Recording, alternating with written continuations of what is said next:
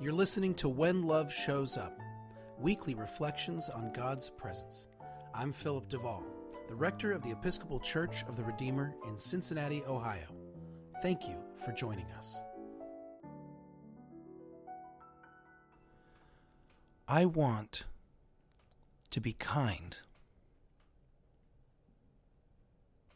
I want to be kind today, to be kind tomorrow, to be kind relentlessly. I want to make it my discipline.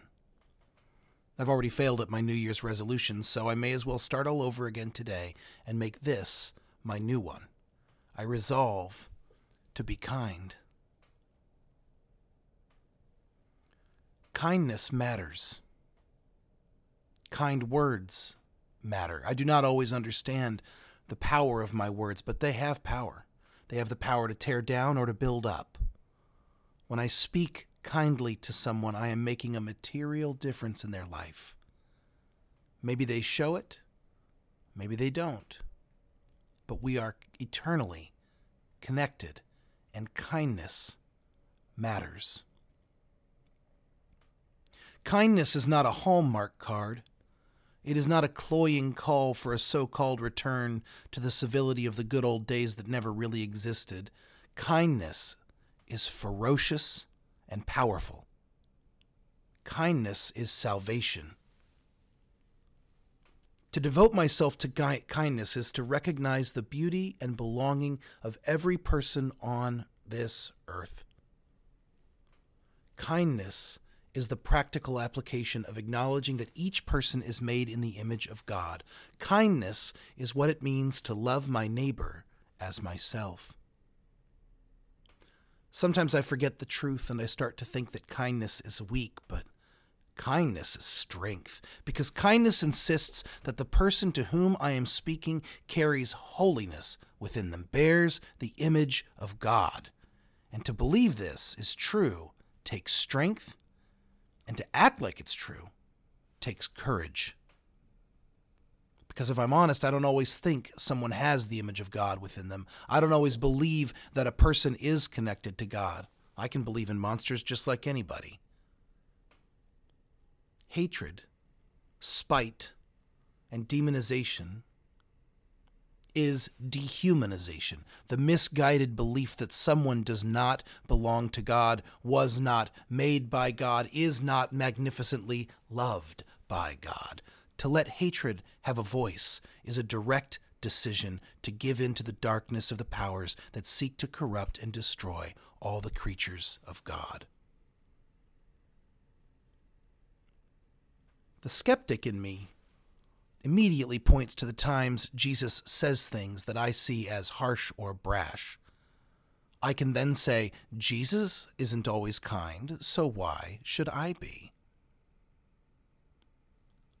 But when I pay attention to the words of Jesus, I see that every single one of them insists that the person to whom he is speaking belongs to God.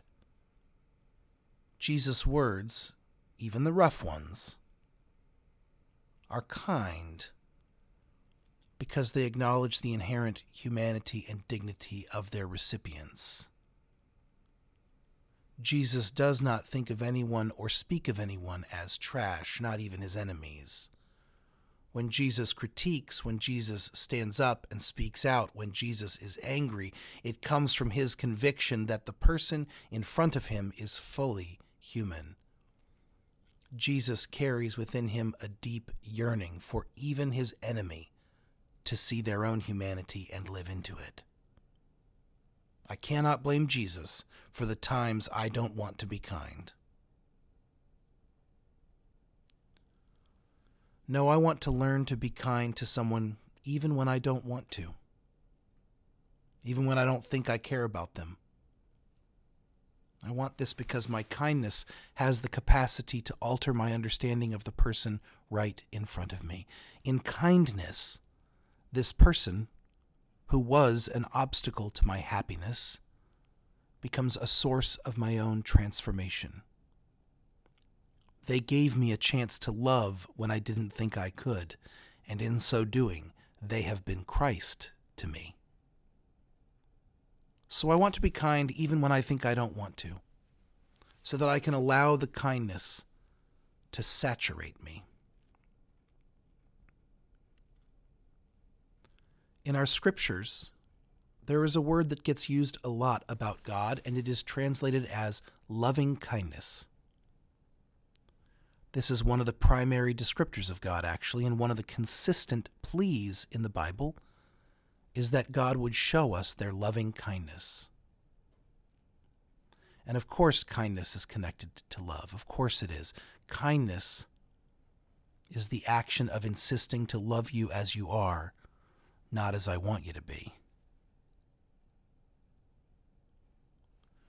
Speaking of which, I want to tell more people I love them. I want to say I love you without hesitation, say it often and easily without flinching. And then I want my actions to prove it. Perhaps that's why I don't always tell people that I love them. I'm afraid that if I say it, then I will have to act as if it's true, like some sort of integrity alarm going off internally. Or maybe it's that I think to say I love you is risky, like the other ways of being kind, because it may not be returned, it may not be appreciated. I will feel vulnerable. I will feel as if I've put something of myself in your hands and I'm afraid of what you will do with it. But as my friend Jimmy tells me, we are all of us already in the hands of a competent God who loves us. So we are not putting our love out there all alone. We are not the first to love. When we put love out there, we are simply returning the love that was given to us in our creation and our redemption. It may feel risky, but it is no risk, not really. It is the requiting of the love for which we are made. Loving kindness is the proper response to recognizing one of God's children standing right in front of me. We are both in the same hands. We are connected to one another. God has placed us in each other's lives. The challenge of the Christian life is to place love at the center of your being and to stop pretending that anything else matters as much as that. There is only one time to live, and it is right now. This is the appointed time.